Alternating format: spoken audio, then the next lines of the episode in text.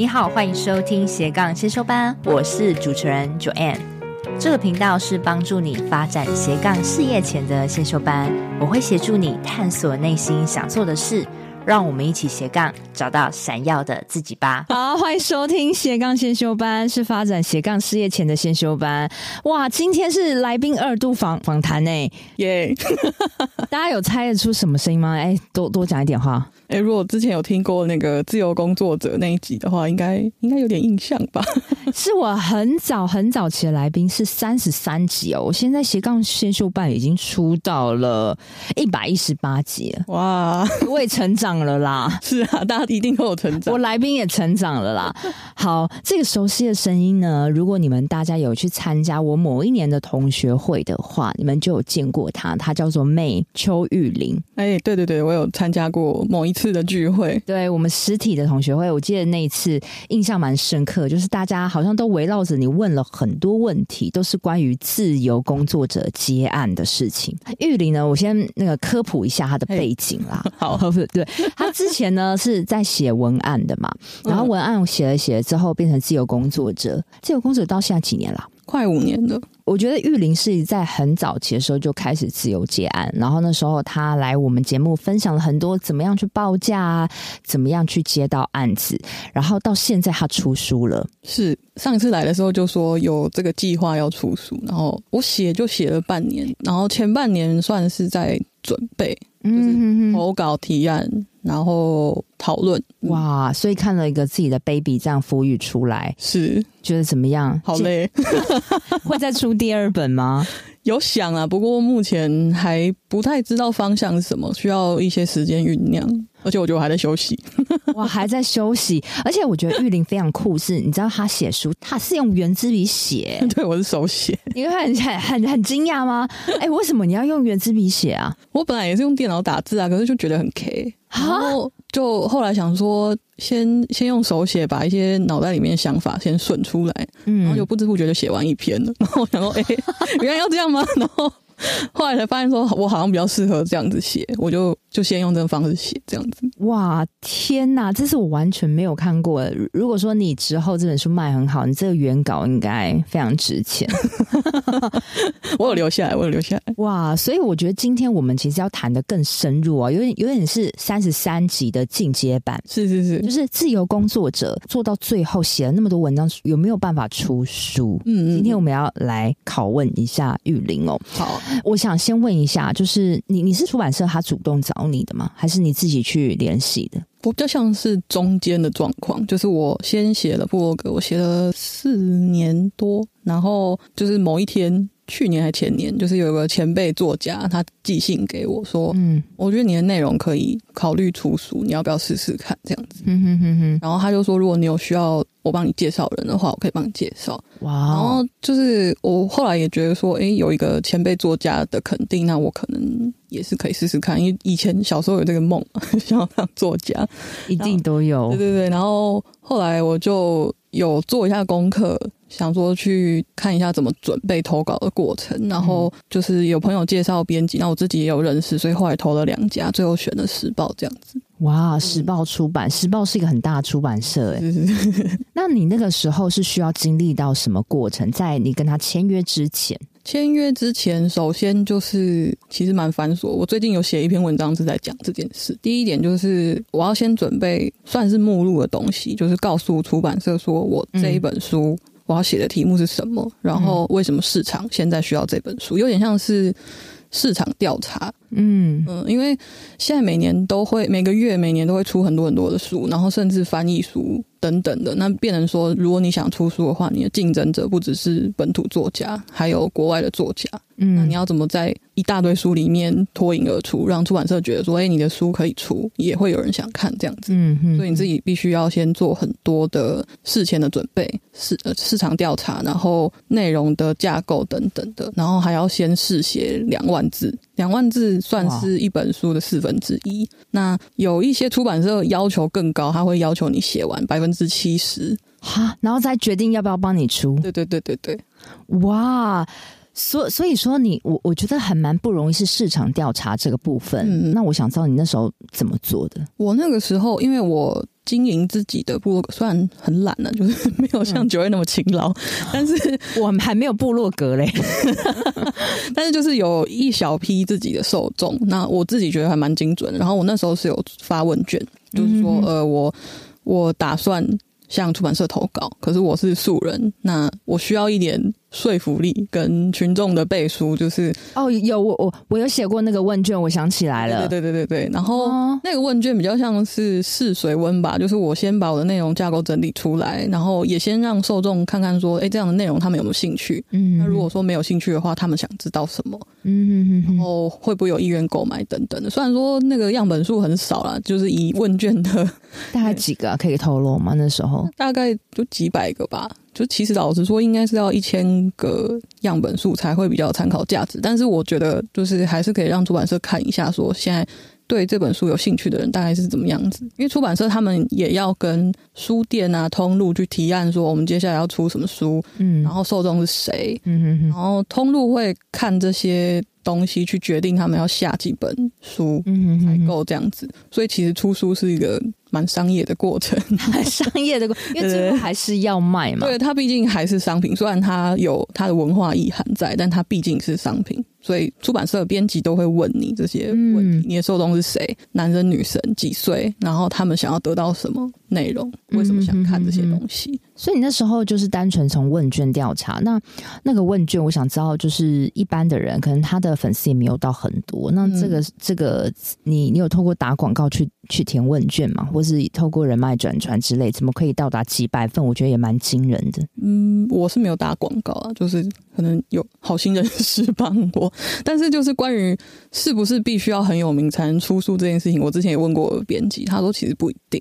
他说，因为现在很多 KOL 嘛，就是也是都蛮红的，嗯，然后所以也会有出版社邀他们出书。可是问题是，他们的粉丝不一定是会读书的那群人，对，对，所以其实有名的人出书不一定卖得好。嗯嗯，就是主要还是看你的受众，他本身是不是会有阅读习惯，对，然后或者是跟你出的书的内容是什么也有关系，就是不一定是文字书，你可能可以出图文书或者是写真书，也许顺应着这个时事啦，还有主题的精准，对对对，跟符是不是符合市场所需，也蛮重要的。嗯哇，所以你就这样子出了，那那我我蛮想知道说，好，这个是出版社，你就去跟出版社提案嘛。所以我那时候我记得，我之前有一直在关心说，哎，现在怎么样，进度怎么样？然后你那时候说还在试写，还在试写。所以其实你要跟出版社正式签约之前，你会需要先帮出版社做一些市场调查，然后你还要试写两万字给他看。对，那那个时候是马上就通过了吗？我觉得我那次算快。其实台湾的出版社大部分的选书会，就是他们会决定明年度他们要出什么书，通常都是比如说现在二零二三年嘛，那他们在二零二三年的九月其实就会决定二零二四要出什么，嗯，就是每个月都排好，嗯，因为制作书其实需要很长的时间，不管是翻译啊，或者是设计啊，然后排版啊，要铺哪些通路，怎么行销什么的，都要先事先准备好，嗯嗯，然后再加上就是有些作者可能写比较慢。所以要等他一下，嗯、对，然后所以通常都是九月的时候就会决定。那我那时候就是在赶九月的选书会，嗯，我是那时候逼自己七月一定要写完，嗯嗯，然后选书会他们也会讨论很久，内部会讨论一段时间，这样，嗯嗯，然后讨论一段时间，你就很幸运的在这两万字试写就就过了。对，那我想知道，如果说出版社他帮你出书，嗯，他们其实是拿分润吗？对啊，OK，所以他不会再跟你再 charge 什么，就是他只拿卖书之后的分润。就出书有两种，一种是像我这样子。就是出版社吧找你，呃，对，出版社找我，那我就一毛都不用出。嗯哼哼哼。然后另外一种就是自费出版，就是你可以捧着钱跟你的东西说我要出这本书，是对的。那通常就是一定会出成。所以其实呃，有出版社帮你出书，其实你可以省了非常多的费用吧？我算是这样吗？对啊，就是我只要出时间跟力气哦，作品交出去就好，剩下就是然后他也他帮我弄。那那编辑他也会就是定时的盯你说下的进度吗？没有，他。完全不管我，他不管你，然后但是你在 deadline 前给他这样就好。他不管的原因是因为有太多作者会脱稿了。他已经看透了这生态，没就是。错。那我再再问一下，就是关于这个版税是要如何分？我自己的当然不能讲，因为合约机密的问题。对，当然。但是通则是可以跟大家说一个 range 啊，就我自己看过的有定价的六趴到十趴是。算是常态，六趴就给作者，给作者定价就是你你书翻过去背面还是会写定价多少钱多少钱嘛？那作者就是通常都是收定价的六趴到十趴，六趴而已。嗯、哦，等一下，等一下，三百块的六趴，六趴你乘以零点零六，所以我等一下如果跟你买一本书，你得到十八块。类似这样子，类似这种感觉。我靠，也太少了吧！天哪！所以我我常听很多人说卖书不能赚钱，就是这样。而 且而且，就是如果说那种呃新书，通常在博客来都七九折嘛，那个还是拿得到版税。但如果说像某平台，它在某些时候它下杀，可能六六折。或者更低的那个那折数，我们是完全拿不到版税的，因为那个时候连出版社都没有利润可以拿，他怎么可能会分给作者？所以说，我想知道出版社跟你这边啊、嗯呃，就是我我们以通则来说，嗯、哪一边拿的比较多？虽然说表面上看起来是出版社拿比较多，但是因为它有其他成本，对，所以实际上我也不知道他拿多少钱啊、呃。所以可可能是说它的比比例来说，可能它的趴数比较高一点，对。但是因为它还有很多隐形成，比如说行销啊，帮你布局啊，这这些他们的人力啊，或者是比如说纸本会有印刷嘛，嗯、然后电子书也是要有有人力去排啊，然后上通路等等的。那其他的那那个利润是归？应该就出版社吧，就是他也做了很多事情。Oh my god！、嗯、我现在有点惊人，所以大家请支持，不要想说折扣很便宜去买书，作者的很可怜。哦，oh, 原来是这样子。好，那但是我们又话说回来，那出书利润那么低，但是还是一堆人要出，到底是为了什么？我觉得是作品吧。刚刚忘记讲一个，就是如果说你希望你喜欢的作者可以分到比较多利润的话，他如果有出电子书，你可以支持他的电子书，因为电子书的版税比较高一点。Oh. 但是我这个我就不太知道行情，但确定应该是会比较高，比纸本的高，因为不用印嘛。然后它可以无限复制，所以有我我也蛮爱买电子书，就在 iPad 看的。对对对，所以如果作者有出电子书的话，就是可以支持一下。我之后也会出，但是时间还不确定。OK，反正我们就不要买那个特价的。对对，那个新书的时候通常都会打折，那个还是会分到。但是那种杀到见骨的那个，就拜托大家请远离，作者很可怜。天哪，所以所以真的是好难哦。但是它是一个打名声用的，真的是做品牌，因为人家看到你出书，他会觉得哎，你是一个咖，好像经过社会认证的感觉。因为其实怎么讲，自费出版跟就是受邀出版，之所以在人们心中会有一个印象的差距，我觉得就是因为编辑其实他们都很专业，不管是国内还是国外，他们看了这么多内容，然后选上你，就基本上你是算是通过选秀的那种。OK，对，就是那种感觉。恭喜。哇，原来出书是那么难的事情，就是它是一个，因为你写书这阵子其实是很多的内耗的，有时候就是怎么样都写不出来，就没有那个感觉。有没有曾经在这个过程中，有没有觉得说我不要写了啦，这样子，就是我我干脆不要出好了？是还好。嗯，但是会有很多自我否定的时刻，一下会觉得说自己现在想的是这样子，可是下一秒又推翻自己的想法，然后又会烦恼说不行，我今天一定要有一个进度，嗯，那我必须赶快决定我到底要怎么写，嗯，我是比较没有写不出来的时候。但是我的问题是写完之后我不满意，所以其实蛮多地方我重写很多次，或是改了很多次。哇，那你的原子笔应该对我写我我写干了四支，蛮厉害的。所以你就是文原子笔这样写完之后，然后这样打。对啊，然后我打字很快啊，所以还好。你的你的编辑有没有觉得很压抑？第一次看到有人这样？有啊，他觉得他说你一定要留下来这样。对，这个草稿实在是太惊人了。哇，所以我大概知道说出书的流程呢，就是你会需要做个市场调查，你还要试写，嗯、然后嗯，那我想知道，就是因为像你嘛，你是因为做了部落格，所以人家看到你去跟你邀约嘛？那像我们普通素人的话，嗯、我们有办法主动去联系出版社吗？其实可以，但是老实说，因为编辑都很忙，所以很有可能投稿之后会石沉大海。嗯哼哼哼哼，对，那我我的我自己的建议是觉得说。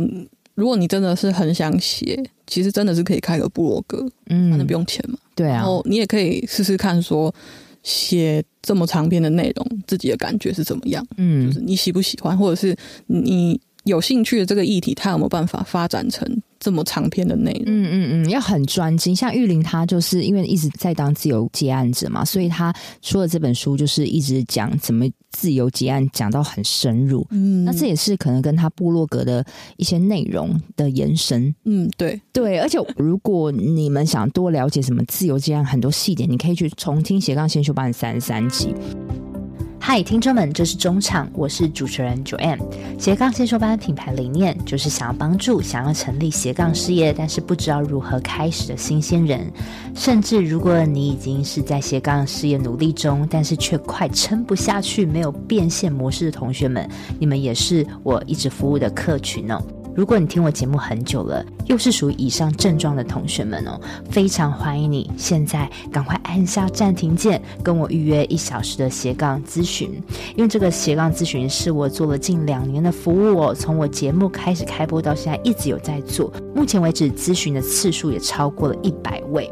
同时呢，我也是政府单位的创业促进计划讲师。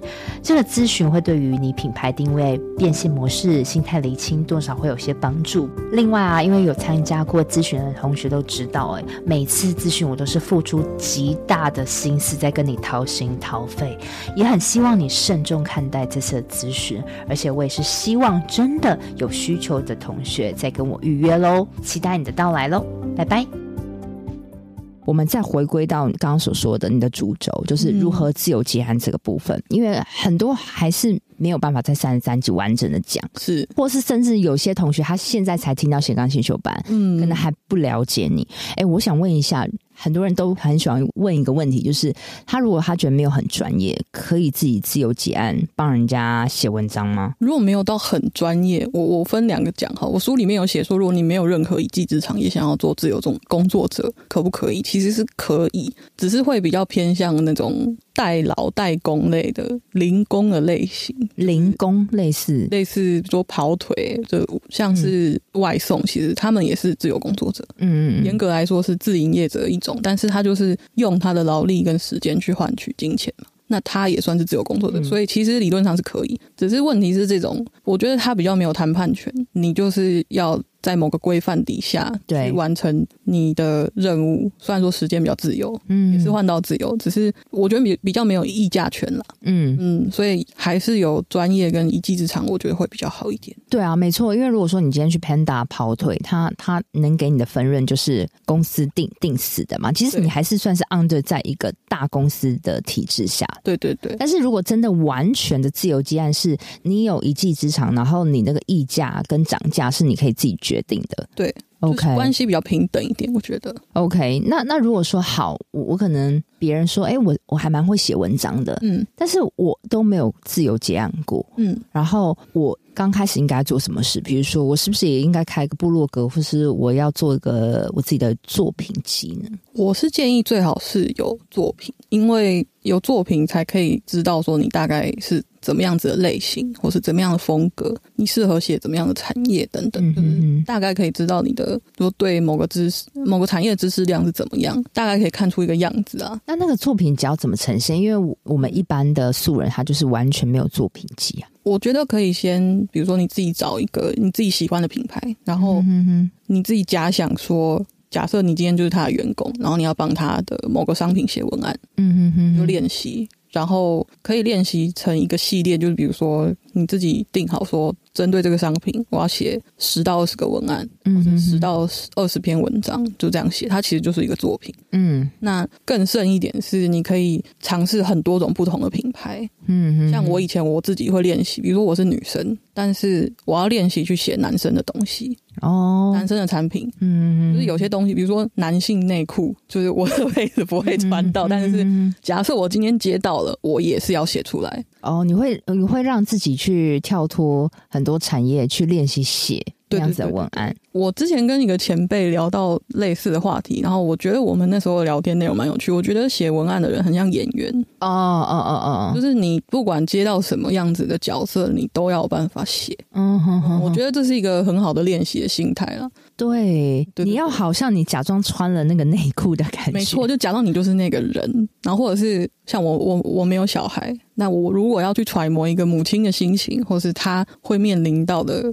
生活情境，嗯，我接到这个工作，我要写出来。对啊，而且我觉得很多是需要，因为你想象不出来的时候，你需要访问，访问或者是大量的网络上收集资料，嗯，就是问身边的朋友之类的。哇，其实这个工作也不简单呢。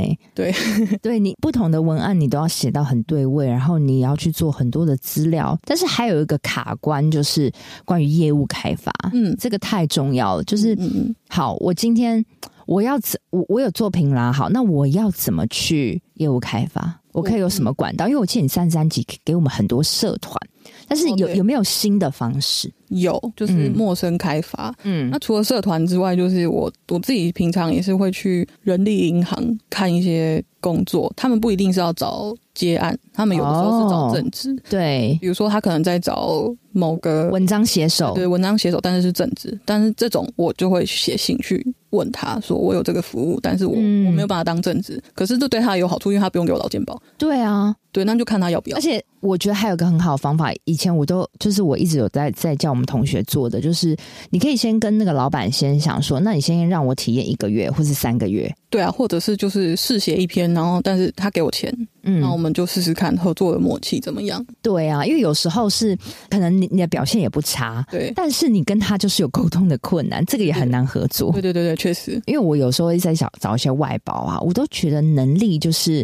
OK 就好，他可以把我的东西准时交出来，然后我们沟通不需要很多的沟通成本跟沟通时间，我觉得这就是一个很好的 partner。对，所以有时候我们太专业，在我们有没有技术这个反而。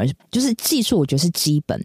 其实有时候老板看得更更重视是你的那个态度。对，这个我蛮有感觉。嗯、就是技术其实只是接案的过程中很小的一个部分。嗯嗯，嗯，比较多的部分是你要怎么去沟通，然后怎么去帮客户设想他现在遇到的问题，然后怎么在有限的资源里面去解决他现在遇到的困难。对啊，对，我觉得同理心跟业务能力其实算是接案过程当中相对比较重要的地方。嗯，你你可以在这个提案过程中就知道老板的需求点，对，然后你试着帮他解决，也可能那一场 interview 的时候，我们互相都觉得很快乐，对，对，对，哎，也许就中了，他根本连你的作品都没看过。其实有大部分的企业主，他们老实讲了，他们评鉴作品的专业程度一定不如圈内人。是啊，但是他们有时候。就是在求的是一个 kimoji 的感觉，没错，这个人很懂我，然后他的理念跟我一样。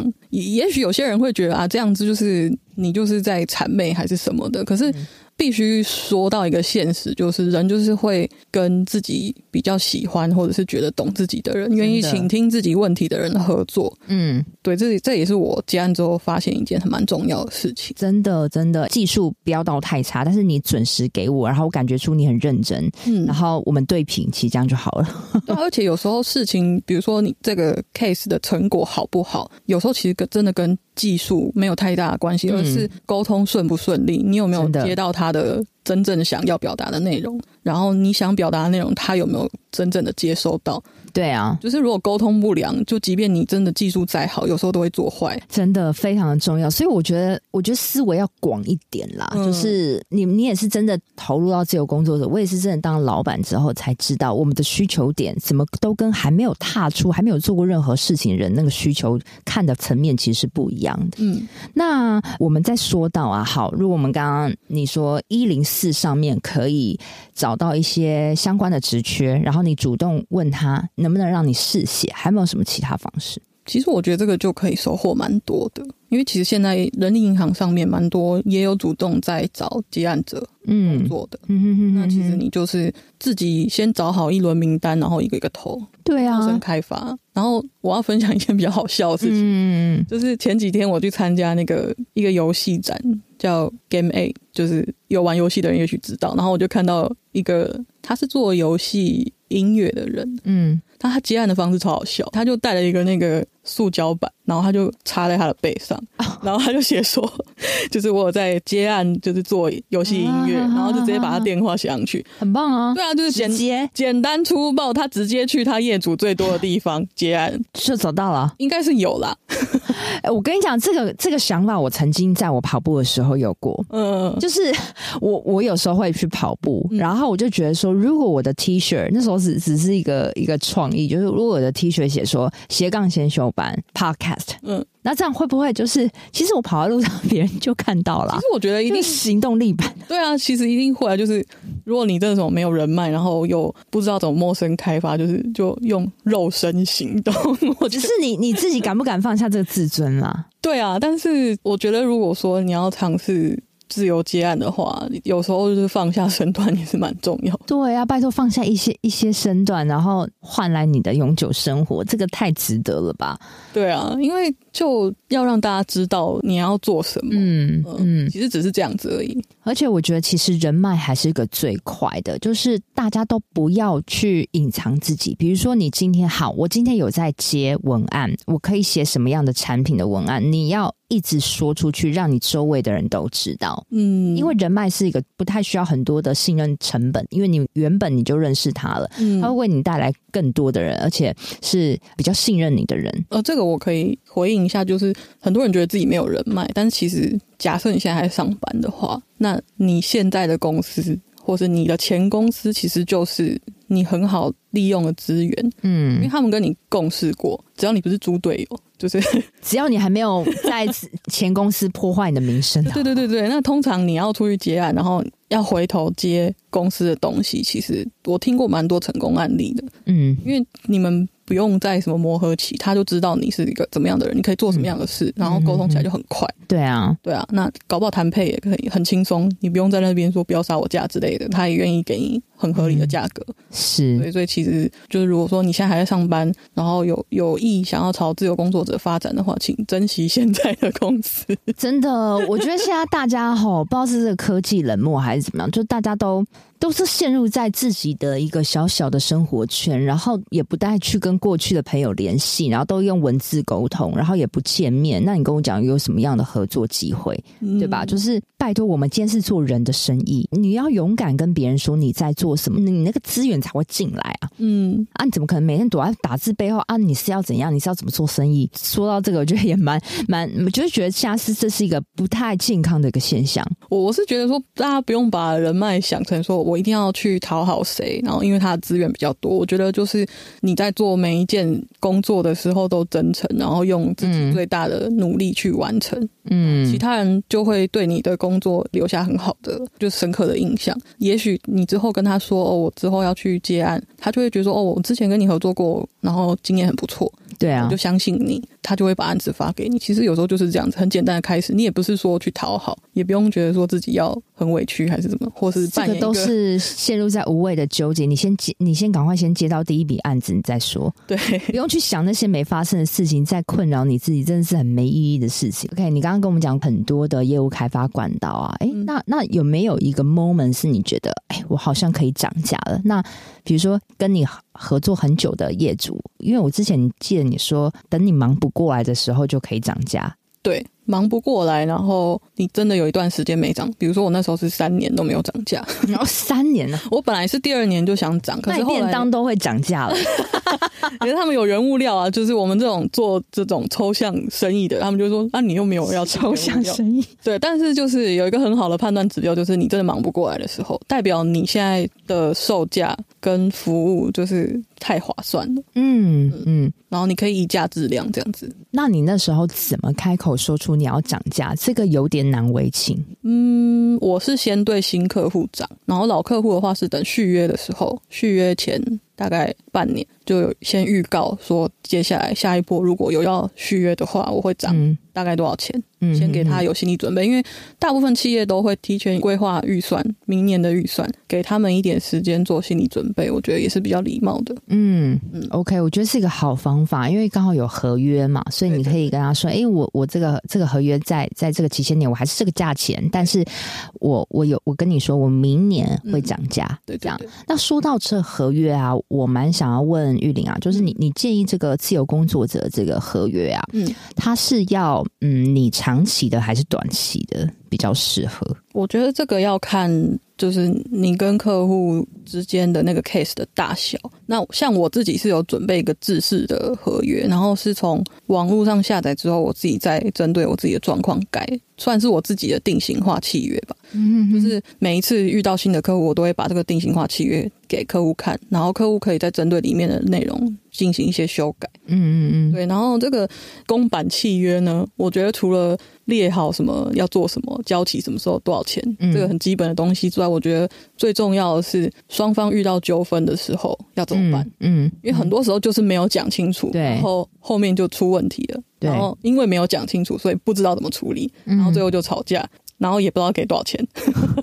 我知道你吃以前吃过一些亏，对，所以所以提前把丑话说清楚是很重要的事情，嗯、就是你要先提早思考说可能会遇到哪些争议，比如说他消失了，或者是你因为某些状况做不出来了或不想做了，想要终就是终止合约合约的话，那这个东西你们接下来要怎么处理？是要付违约金吗？嗯、还是说只要弄到一个段落就可以拿拿多少比例的钱就可以？嗯嗯。嗯然后还是说你要不再帮他找一个人之类的，这个你自己双方讨论好就好，其实也没有什么标准答案。然后再来就是著作权的问题，因为比如说像设计师好了，他可能会提案，我提案给客户很多种不同的设计，那他一定最后只会选一个嘛？那没用到的话，著作权归谁？嗯，然后或者是说他只用某个东西，然后那著作权归谁？嗯，或者是用途用在哪边？他今天一开始跟你说我只用在我官网上，结果后来他用在什么印刷品上，这样可以吗？对。对，就是这个你要想清楚，嗯嗯，或者是他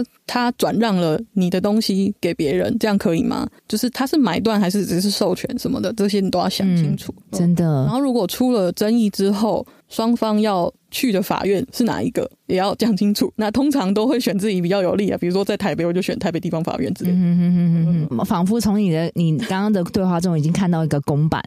对啊，对啊，对啊，对啊！而且通常你的合约越多，就是那个文字越多，代表你受过伤可能也越多。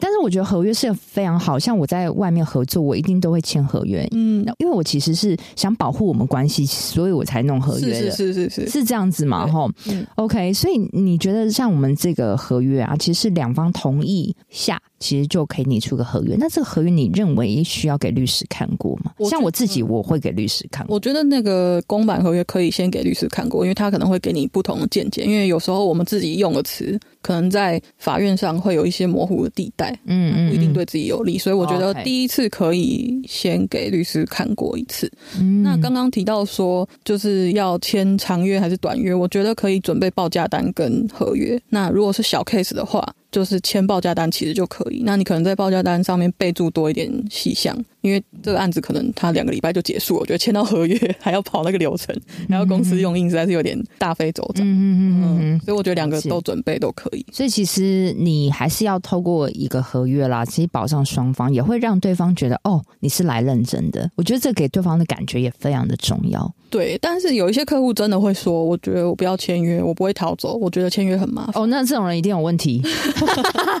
我会觉得这个，嗯，对我也会觉得有问题。但是这种时候我都会。会说哦，就是我是希望保障双方权益，就是合约是公平的，就是双方一定都会有应尽的义务跟责任，还有可以享受的权利嘛。对，绝对不是说我我要求你签约，绝对不是只有我受益而已，我也要保障你。是啊，是啊，对。那通常听到这边，大部分都会签约。那真的，如果他不想签，我就不想合作了，我就觉得有点怪怪的，怪怪的，对不对？所以合约这个东西它是很现实的，就是。你你同意这个现实下而签，那代表我们都已经建立在一个共同的认知上。嗯 OK，好，那呃，再回到说好，我们也签约啦，也找到了一个接案管道。那至于报税这个部分，因为我们刚开始可能有些人他不他没有成立公司嘛，嗯，那是怎么样？是去报算他自己的劳报吗？还是？哦，对啊，但是这个细节比较多啦。我觉得就是大家这这不是 这个，今天我们不会的这个细，就是简单提一下，就是说提一下，就是比如说像文字工作者就有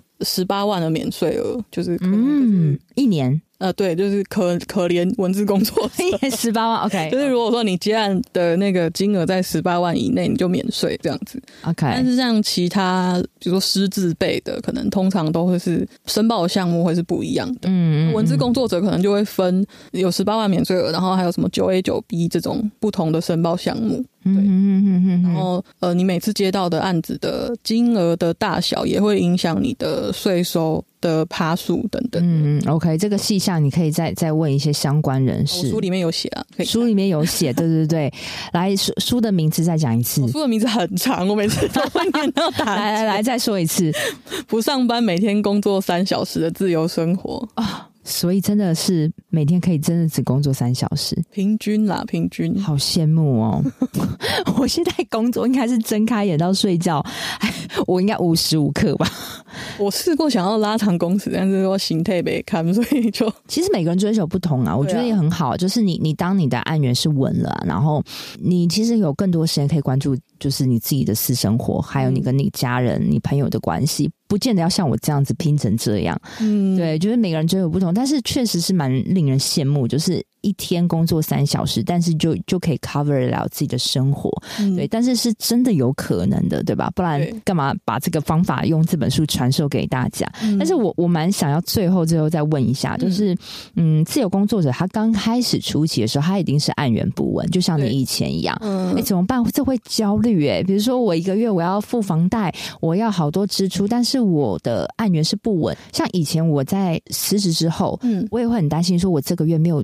赚到很多钱，然后因为我们现在已经不是一个 under 在人家公司之下，我们每天每个月是上上下下这样子浮动，嗯，嗯，对，啊，这个很焦虑吧？超焦虑哦！之前一开始还失眠，我也会，我也会，我现在还是这样子，因为有时候大好，有时候大坏，对，那怎么办？你怎么度过？那个时候我有发现，因为呃，我觉得首先要先观察自己的。第一件事情是怎样的生活品质对你来说是舒适的？当然不是说到奢华，而是舒适的。然后先算自己的基本开销，嗯，然后算完之后你就知道说，假设你基本开销一个月是三万块，那你就知道说我每个月就是要三万块，然后想办法接到三万块，我就打平。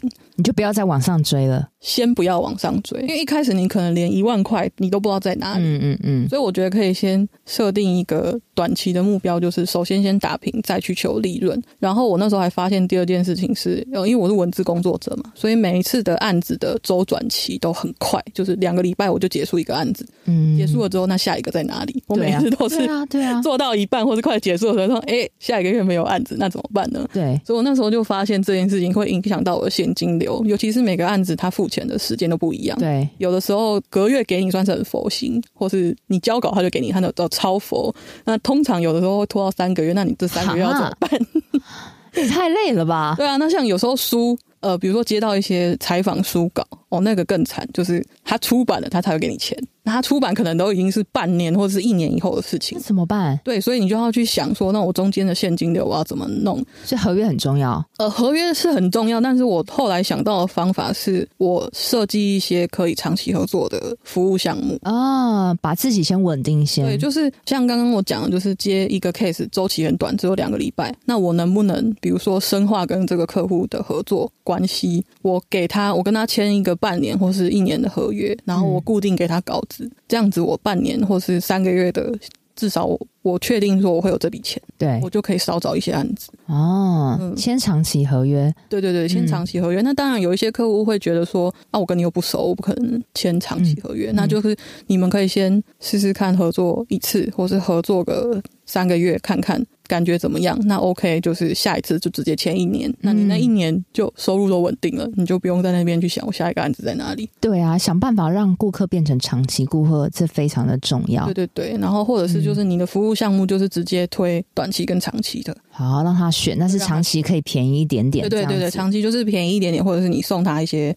东西，或比如说去开会什么之类的。嗯，这个很有用哎，真的，我觉得就是你说目标的设立啦，先确定自己的开销多少，然后先不要一直追求那个利润，先稳定。对，因为你你不懂自己的开销，你的开销其实就成本。很多人以为自由工作者没有成本，其实你有的很多。对，那你要先确定你的成本是多少，你才知道你要赚多少。就是那个利润才会出来，对啊，不然你就是一直瞎接，然后累得半死，你也不知道自己有没有。要看清楚，然后有留点时间给自己看清楚现在自己的身心的状态，还有自己的现金的开销，嗯、然后都清楚了之后，再去想怎么去出击。对，OK，、嗯、好，最后啦，来那个 玉玲来推广一下你自己的新书，因为你说不工作。不上班，每天工作三小时的自由生活。哦，我自己也会搞混，不上班每天只工作三小时的自由生自由生活，对。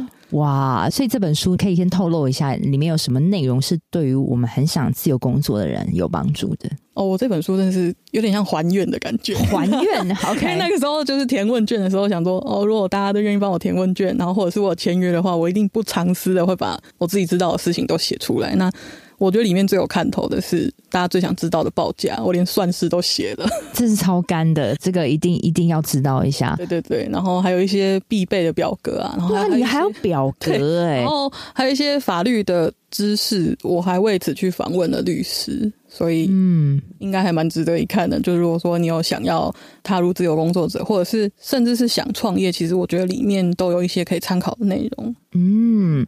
我我称你这本书算是呃，已经应该可以做到，就是最深入探讨自由工作结案的一本书。你是不是想打造这样子？我希望是可以这样子。哇，可以连那个表格都出来，连算式都出来。对对对，应该是非常有看头，而且其实之前我跟玉林访谈这三十三集，其实流量还蛮高的，因为我发现大家真的都有这个需求，嗯，然后好不容易哎第二次访谈，然后看到你真的把这个你的 baby 这样终于挤出来，这也很很感动，很感动，所以呢，很谢谢玉林今天又二度来到斜杠选修班参与这次访谈，然后祝你新书大卖，谢谢谢谢大家，拜拜。拜拜。好，在本期的最尾声，跟你做一个重点整理。第一个，玉玲呢，她刚开始先写部落格嘛，那她写了很久之后，被出版社相中她部落格的文章，所以呢，邀请她出书。那在真正他们两方签约之前呢，玉玲要做一些准备，例如说，她要先去写一下书的目录，还有她需要做一个市场调查，给。出版社看说，为什么市场是需要他的书的？那他会去问很多读者，他们想知道什么样的问题，给出版社做一个参考。那另外呢，他也要写至少两万字的试写而已，也就是他需要写整本书的四分之一，让出版社进行评选。那出版社通常都是在九月，他每一年会有个选书的时候，然后他会去排定明年要出版什么书。完成签约之后呢，他就可以准备去写写书到出书了。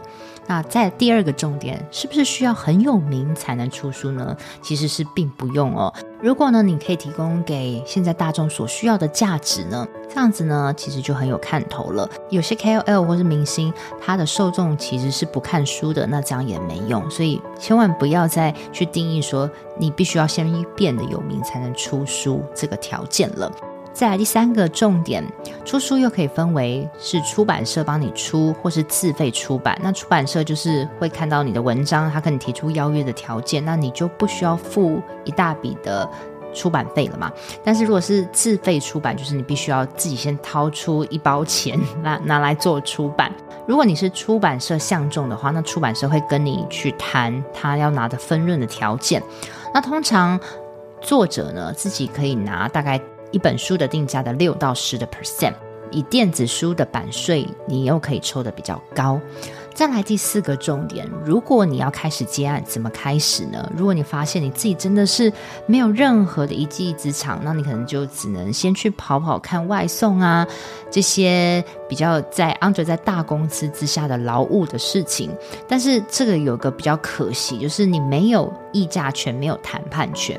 那如果你发现，诶，自己对写文章很有热情、很有兴趣，呀，那也曾经有人觉得你的文章写得还不错，建议呢，你可以去开一个部落格，或是弄一个像作品集的一个档案，然后你可以先去累积你的作品哦。比如说，你可以先去找一个品牌去写出一系列的文章，或是可以去写不同品牌的文章。重点是把这个作品集先准备好，这样就可以慢慢去接触更多的案源了。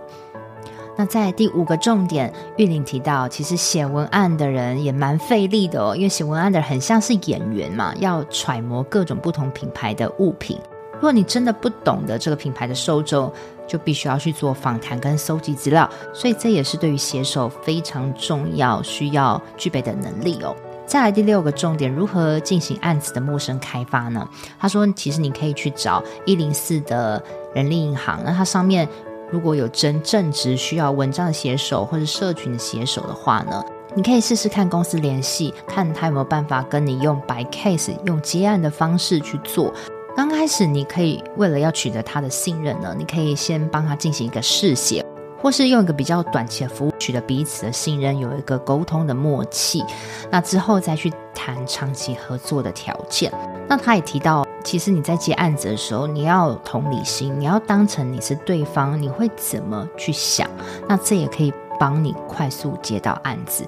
其实啊，很多老板他已经不是着重在技术，其实基本的技术、基本技能就好。但是你有没有跟他聊天聊到一个对频？你们有没有办法可以不费太多沟通的成本合作？还有你的人格特质，其实才是老板最重视的。在第七个重点，如果你刚开始在接案，案源很不稳、很焦虑，这个心情怎么克服呢？玉玲说啊，你需要先算一下一个月的基本开销是多少，怎么样的生活品质对你来说是舒适的。例如说，你一个月基本开销是成本三万块，那你每个月至少要先让你自己赚到三万块，不要赚到之后又往上加成。而且他有提到，他会建议你去拟一个长期的合约，这样也会降低了你心里的负担程度。你必须要先去深化你跟顾客的关系，去试着跟他推一个长期的服务，或是刚开始你可以用短期的服务跟长期的服务让他做选择，但是长期的服务的价格是比较低的。那因为我跟玉玲也是老朋友啦，我记得当刚开始看到他的时候，是看到他在部落格上的文章，然后我把他约出来到我的录音室聊，然后我们就有很多的接触。所以这次呢，我自己也自掏腰包买了三本书，想要送我们斜杠先修班的同学。所以呢，如果你听到这边，你可以去点选我的 IG，好，我 IG 会有篇贴文呢，是在讲抽书的。只要你可以按赞这篇贴文，然后 tag 两个朋友，然后在留言区打斜杠先修班 Podcast，我就会呢抽出三本书送给同学，然后还会再外加我手写的卡片哦。所以听到这边呢，马上。到我的 IG，IG 可以打斜杠先修班，或是 Follow 点 Joanne，你可以看到这篇抽书的贴文，再帮我按赞留言，就可以进行抽书了。那我觉得这本书对于你想要自己接案开启自由生活，一定非常非常的有帮助。那我们就下次见喽，拜拜。